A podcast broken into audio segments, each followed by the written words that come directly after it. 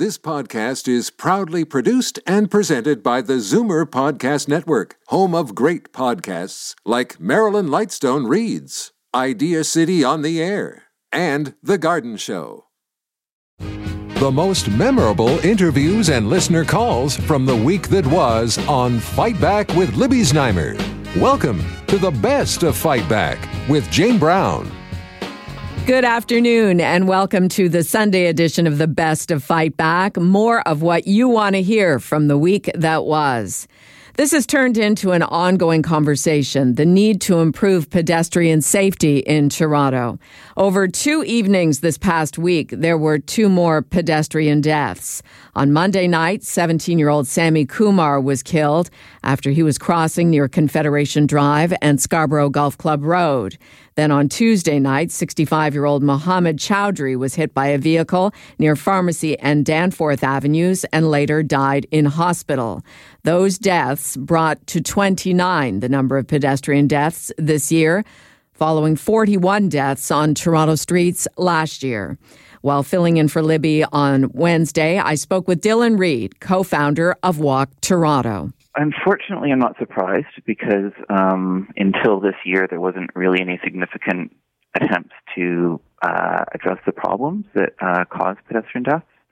So um, what we're seeing is basically there was uh, an attempt at a road safety plan two, two or three years ago, and it wasn't really very significant and uh, we lost three years, and um, you know a lot of people have died. Um, and now we have a, a somewhat better plan, um, but it's going to take a while to implement. And in the meantime, the problems are still there, and the problems we're seeing in Scarborough, especially, are these wide roads yes. and, and, very fast roads, and they're just uh, a death trap for pedestrians. In the meantime, one thing that we do need is enforcement. So there's been a couple of uh, studies in the media that show that the police enforcement has dropped by about two thirds in the last four or five years. Um, police just aren't out there uh, checking, and I think what that means is that bad drivers uh, feel a sense of entitlement. They feel like they're not going to get caught and they can go away with whatever they want. Um, so, you know, what we'd love to see uh, while we're trying to get all these other measures in place is consistent enforcement. I mean, the police went out to one of these locations uh, and caught, I think, five drivers in 20 minutes or something. Um, uh, after after that boy was killed. Yes. Um, but we need to. But they just do blitzes. They do these little things, uh, and there's not that sense that the police are kind of out there looking out for people driving fast. And the fact is that you know as many or more people are being killed by bad drivers as they are by gun you know gun violence. That's so it really right. is something that we need the police to kind of be on top of. Um, so that would be a great thing to kind of get going at least and, and get going right away. Uh, another another key thing is it's not just about the city. So there's two there's things that the province and the feds can do as well.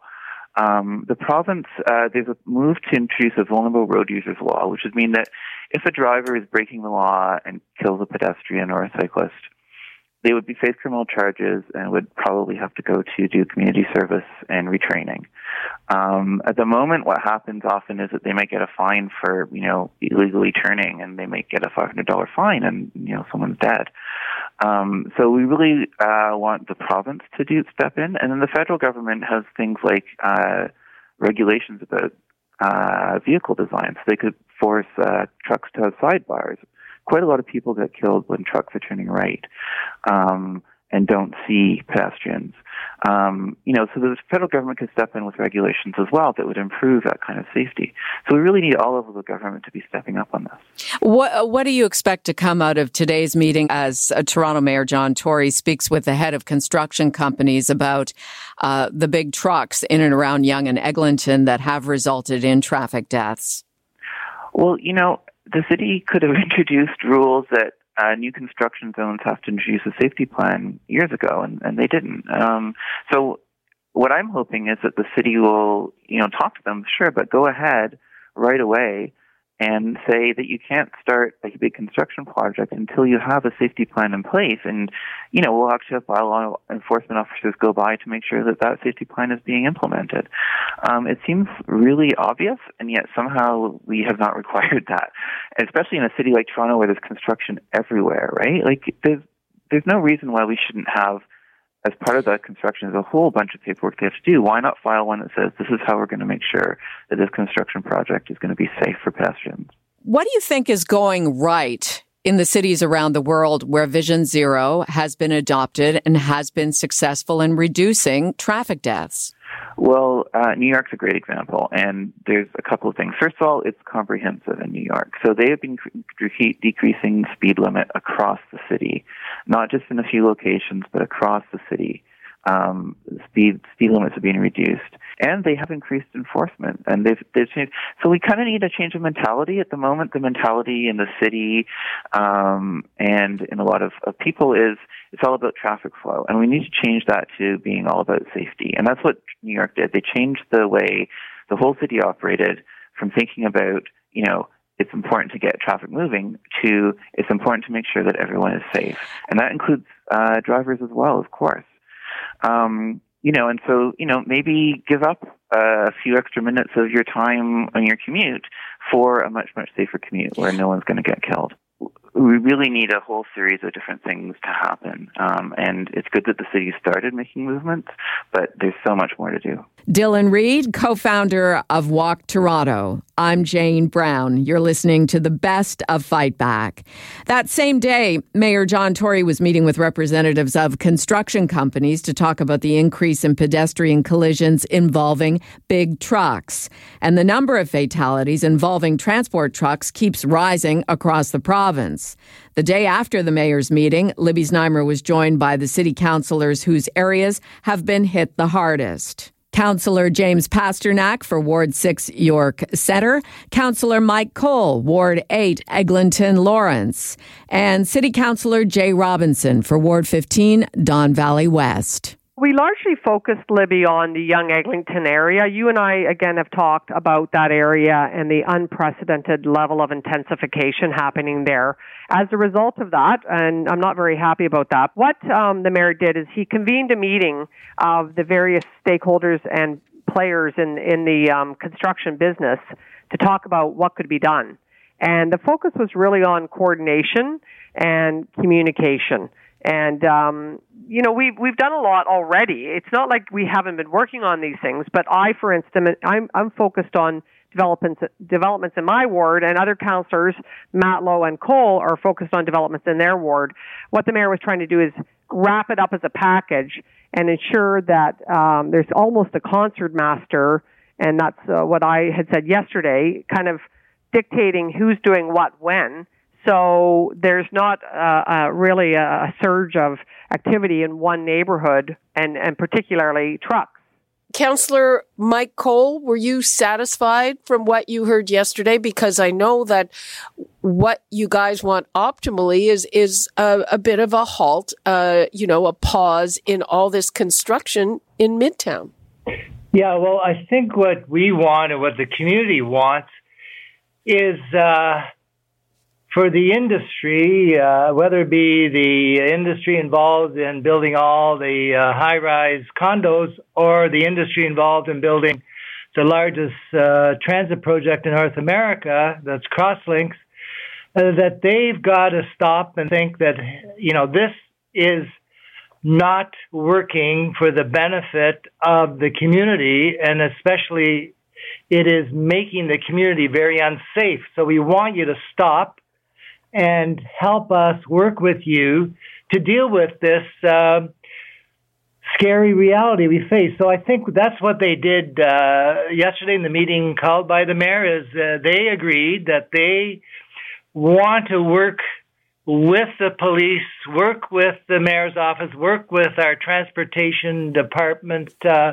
officials who are already working there, but in a more coordinated way uh, where they're talking to each other, they're developing better strategies, and they're uh, also going to be doing more compliance, uh, that is enforcement of the laws, because right now, whether it be trucks that are turning corners and uh, with their back wheels on the uh, curbs, or whether it be uh, people parking uh, illegally on the corner streets, blocking sight lines for pedestrians or other drivers, that, that there be enforcement too by the police. So that's already underway, so it's not a matter of waiting for these long, long term plans.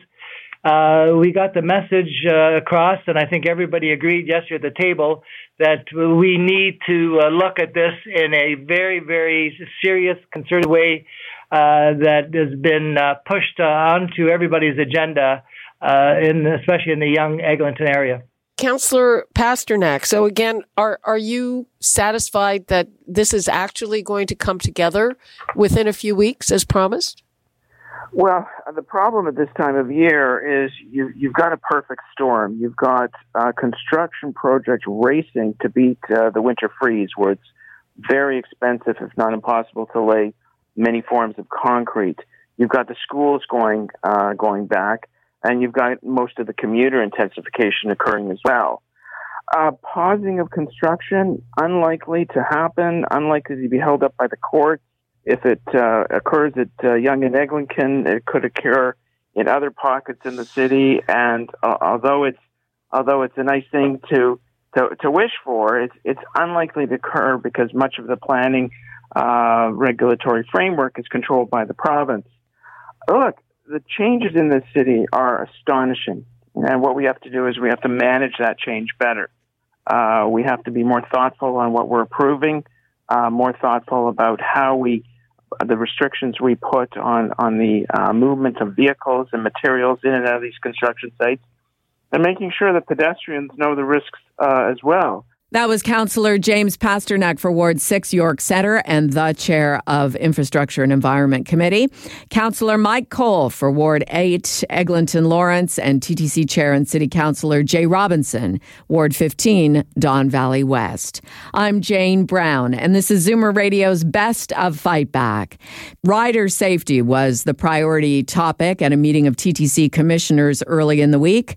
Members voted unanimously to call on the governing PCs at Queen's Park to approve using exterior cameras on streetcars to catch drivers who fail to stop when riders are getting on and off streetcars. The motion was brought forward by TTC Chair Jaye Robinson, whose bid has been echoed by NDP transit critic Jessica Bell. She joined me on Fight Back, along with Shelagh Pizey-Allen, Executive Director of TTC Riders. Well, we are supportive of the call Uh, to the provincial government to change the regulations so that the TTC can install safety cameras on streetcars. We think it's a very simple step that would deter drivers from speeding past open streetcar doors, and it's so important because we know that people are being hit by drivers who are speeding past open doors when they disembark from streetcars. Let's talk about how prevalent that is. How often is that kind of thing happening? Well, what we know from TTC records is that between 2014 and 2016, 26 people were struck by a car or bicycle uh, when getting on or off a streetcar. But, you know, I, I hear it all the time, and I personally can't count the number of times I've seen a driver whiz by. I think that it's very dangerous out there. Um, it seems that drivers speed up when they go by a streetcar to get past it, and it happened to me just last week. If I hadn't have paused and really made sure cars were stopped, I would have been hit. Um, so it's very d- dangerous. When you're about to get off the streetcar, is there some sort of announcement that makes sure you look both ways before you step down onto the road? Often there will be a bell on on uh, the streetcar, but there's no announcement. I think it's something that streetcar users have learned to do to look mm-hmm. both ways because it happens so often that right. cars drive past open doors. But you know, a, a, the door um, on the older streetcars will swing out and there's a stop sign, but that's not enough to prevent cars from whizzing past streetcars. Okay, we do have NDP transit critic Jessica Bell on the line. So, what uh, has prompted you to really push uh, the government at Queen's Park to make this change to the Highway Traffic Act? Last week, uh, a young woman was hit by a dump truck. Uh, that is uh, a stop that's in my riding of University Rosedale. I've also had many uh, calls from uh, residents associations uh, and parents who are really concerned about the safety of using streetcars. Everyone has a right to get on and off the streetcar and know that they're not going to be uh, hit or injured as they make their way to the sidewalk. It's really that simple. We know uh, safety cameras work. Uh, it's worked well in other cities, and it's time to bring those safety cameras here to Toronto. What is it that we need to change so that uh, the footage from the cameras can be uh, used to catch drivers who violate the the rules? It's a little unclear. The new uh, low floor streetcars do have external cameras, and they are used by the police to track down uh, crimes. So they could be used uh, to find and find and, and find drivers who are breaking the law. We also know uh, that the provincial government just approved for safety cameras to be installed on school buses all across the province and many regions are moving uh, forward with installing safety cameras on school buses. So if we find that the uh, cameras that are already on the low floor streetcars uh, are not working for this purpose, it would be very easy to do what other uh, municipalities are doing and install new external safety cameras on streetcars to make sure that riders are safe. Uh, bring about road safety, it does speak to the need for proper education for everyone, as well as uh, infrastructure changes like separated bus and streetcar lines. Um, I do want to say that safety cameras have worked very well in other cities. They serve to work as a deterrent. If a driver knows that they will be fined uh, if they uh, break the road rules, uh, then they are definitely uh, less likely to do it. And while I do say that, um, you know, like like you and myself, um, I certainly look before I exit a streetcar. We also need to bear in mind that there are some people who cannot look. When we did a press conference uh, last week, we had a lady called Daniela Levy Pinto. She is blind. Uh, she depends upon the goodwill of drivers to obey the law in order for her to exit the streetcar and reach the sidewalk safely. And when we're thinking about road safety, we also need to think about the people who who uh, who cannot who cannot see. That is a good point. Visually challenged riders uh, are completely relying on uh, the drivers who share the road. And Shelagh Pizey-Allen of TTC Riders, your final comments. You know, the bottom line here is that taking public transit, walking on our city streets shouldn't put our lives at risk. And so we're, we're really counting on Minister of Transportation Caroline Mulroney to allow the TTC to install safety cameras on streetcars. And if you'd like to add your voice and you're supportive of this, you can go to ttcriders.ca to send a message directly to the minister to add your voice to this. Shelagh Pizey-Allen, Executive Director of TTC Riders, and Ontario NDP transit critic Jessica Bell. You're listening to the best of Fight Back. I'm Jane Brown. As part of a pilot project, the speed limit has increased on sections of three provincial highways. As of this past Thursday, the speed limit increased from 100 kilometers an hour to 110 on the QEW between Hamilton and St. Catharines, the 402 between Sarnia and London, and Highway 417 between Ottawa and the Ontario Quebec border. While filling in for Libby on Wednesday, I was joined by OPP Sergeant Kerry Schmidt to talk about the change and what it means for drivers. One thing that I think is uh, an issue that needs to be addressed is how we share the road safely and properly. Uh, regardless of the speed that you're traveling, if you can't share the road, that is where we start seeing a lot of problems uh, manifest themselves. Officers are going to be out there uh, you know, in that area and in all areas across the province, conducting uh, enforcement as they do typically every single day. Uh, the threshold for what is uh, speeding has changed, and there's a 10 kilometer uh, variance in that. But uh, the overall uh, rate of speed, uh, often we see cars going well in excess of 110 kilometers as well, and we all know that. Uh, and so, one thing that people should be aware of is if you are in that zone and you think that uh, you know normally I'm driving uh, 120, 125, 130, uh, that uh, you know I have an extra 10 kilometers of buffer zone. That may not, in fact, be the case. And even with the stunt driving legislation that's in place, that usually requires drivers to be going 50 kilometers or more over the speed limit. But in this situation, the Highway Traffic Act has been amended that instead of having to go 160 kilometers per hour in this area, uh, a, a, stunt driving legislation, stunt driving charge will still be levied uh, if you're going 150 kilometers per hour, which is excessively fast. Uh, but uh, people need to understand that you don't have 50 kilometers of buffer zone in that area before your license is suspended and your vehicle is impounded. You're certainly going to get traffic tickets uh, before that as well, but you only have 40 kilometers before you're going to get charged with street racing. And I guess one thing I really want people to realize is that there's a lot of different drivers out there that have different comfort levels of how fast they feel uh, they should be going. And I will tell you that on the QEW or the 401 or wherever you're traveling where the speed limit is 100, there are plenty of drivers out there that aren't as confident and they're still driving 85 kilometers per hour and 90 kilometers per hour, well under the speed limit. Uh, maybe they're uh, a little nervous on busy highways with traffic all around them. Uh, truck drivers are still limited to 105 kilometers per hour, and they go considerably slower when they're climbing up uh, grades and hills and over uh, bridges and so on. They will slow down, and so it comes down to that speed differential. And if you think that now you get to go an extra 10 kilometers per hour, a lot of drivers will not change their behavior because they already drive at a speed that they feel is uh, you know, safe for them, which right. may be at the speed limit or even below the speed limit. And now we're going to have that speed differential, which is a very big problem for us. Generally, when traffic flow is good, how quickly are people driving? Uh, for sure, they're going above 100.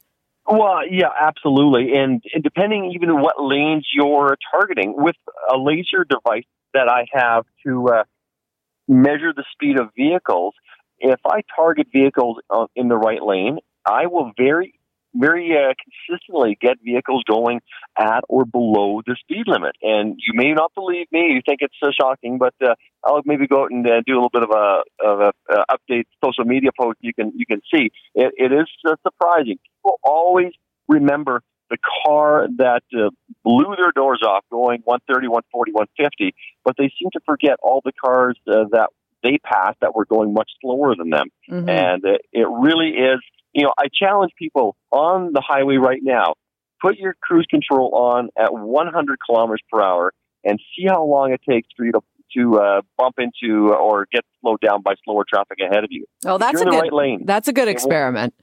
Yeah, it won't take long. When it comes to transport trucks, I can tell you from the OPP that commercial vehicles and transport trucks are involved in about 10 to 12 percent of all our crashes. So if you think that's a majority, uh, you're very mistaken in that.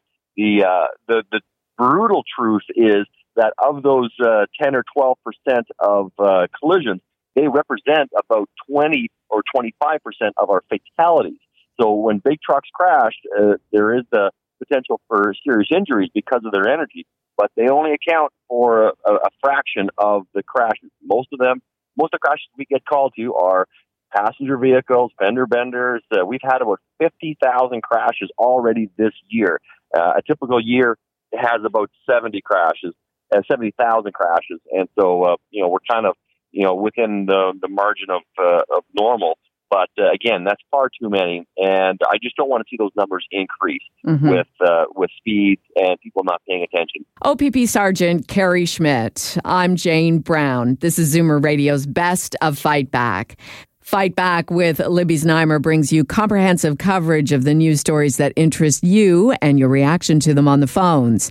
We've gone through the audio. Here are some of the best calls of the week. Fred in Mississauga phoned to offer his suggestion to improve safety among truckers. Photo radar was outlawed many years ago because everybody screamed it was a cash grab. I'm in favor of it. Truck drivers are not allowed to go on no heavy truck streets unless they have authority to make a delivery there. If they get caught, they're fined.